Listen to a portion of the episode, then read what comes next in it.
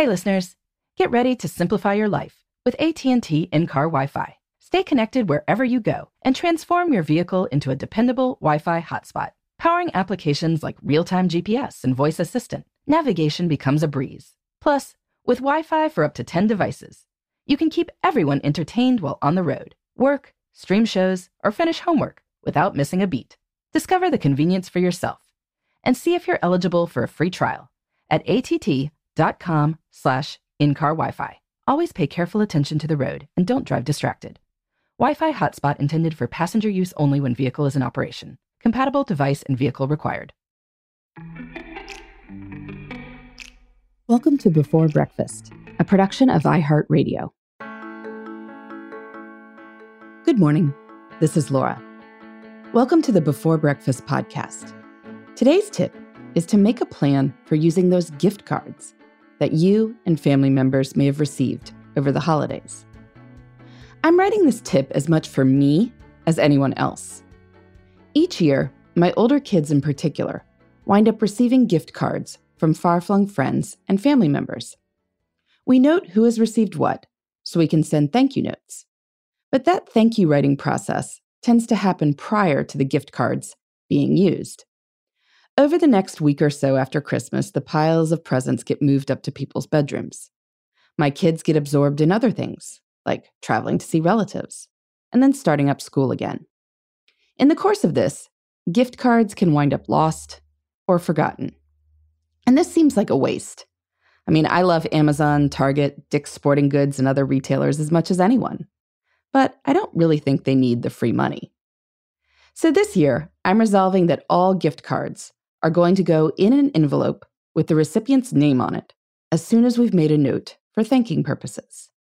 And then, each person who has a gift card envelope is going to get a designated day for using them. I plan my weeks on Friday afternoons, and so on a handful of Fridays in January and February, I will set a day in the upcoming week to feature one envelope.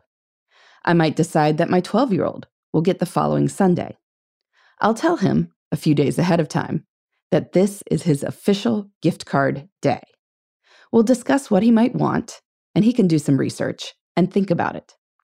Then, on the official gift card day, we'll make our online purchases and visit any retailers that we'd prefer to visit in person. By making this an official priority for the week, I think it's far more likely to happen. Now, of course, there are other ways to make sure gift cards get used too. For instance, they are very easy to regift. If you receive more than you know what to do with, you could hang on to a few to give to other people for birthdays or bar mitzvahs or the like. And if you get a card to a retailer that you're pretty sure you won't use, there are sites such as Cardpool or Card Cash that will take your gift card for somewhere between 70 to 80 cents on the dollar usually. And you could sell them off at Raise and also buy discounted cards for somewhere that you would like to use. But for most of us, I think it's as much about making the time as finding something that we'd want. By designating official gift card using days in January and February, we can make sure that we don't leave money on the table. If you have a good system for making sure you and your family use your gift cards, please let me know about it. You can email me at beforebreakfastpodcast at iheartmedia.com. In the meantime, this is Laura Thanks for listening, and here's to making the most of our time.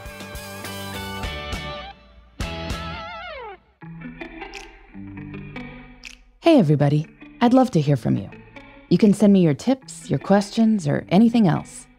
Just connect with me on Twitter, Facebook, and Instagram at Before Breakfast Pod. That's B E, the number four, then breakfast, P O D. You can also shoot me an email at beforebreakfastpodcast at iheartmedia.com. That before breakfast is spelled out with all the letters. Thanks so much. I look forward to staying in touch.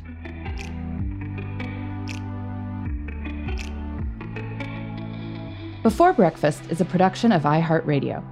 For more podcasts from iHeartRadio, visit the iHeartRadio app, Apple Podcasts, or wherever you listen to your favorite shows.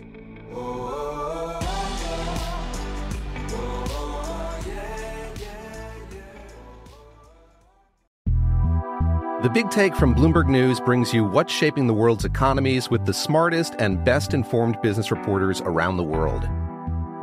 We cover the stories behind what's moving money and markets and help you understand what's happening, what it means, and why it matters every afternoon.